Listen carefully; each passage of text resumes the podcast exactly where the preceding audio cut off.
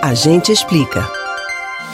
Os estudantes brasileiros têm agora mais uma opção para obter a carteira estudantil. Ao invés de pagar por uma carteirinha física, é só baixar o aplicativo e solicitar a versão digital. Ainda não sabe como funciona? A gente explica.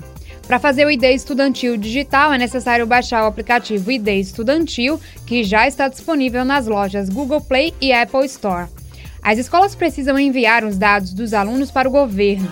Você pode checar se o local que você estuda já fez isso no site ideestudantil.mec.gov.br. Se já foi feito, o aplicativo que você baixou vai liberar um QR Code, que funciona como a carteirinha e é gratuita. O estudante que solicitar a carteira digital vai ter de consentir o compartilhamento dos dados cadastrais e pessoais com o Ministério da Educação para subsidiar o sistema educacional brasileiro. O MEC só poderá usar essas informações para formulação, implementação, execução, avaliação e monitoramento de políticas públicas. O sigilo dos dados pessoais deve ser garantido sempre que possível, de acordo com a medida provisória.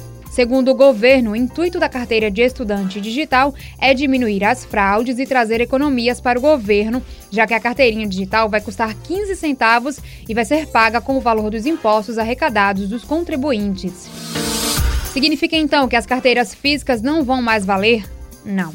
Mesmo depois que a digital estiver 100% acessível, as físicas vão continuar sendo válidas caso os estudantes prefiram pagar para ter a versão em mãos. Com o documento, os estudantes vão continuar com o direito a pagar meia entrada em shows, cinema, teatro e outros eventos culturais.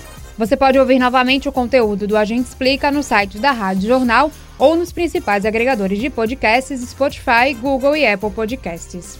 Camila Brandão para o Rádio Livre.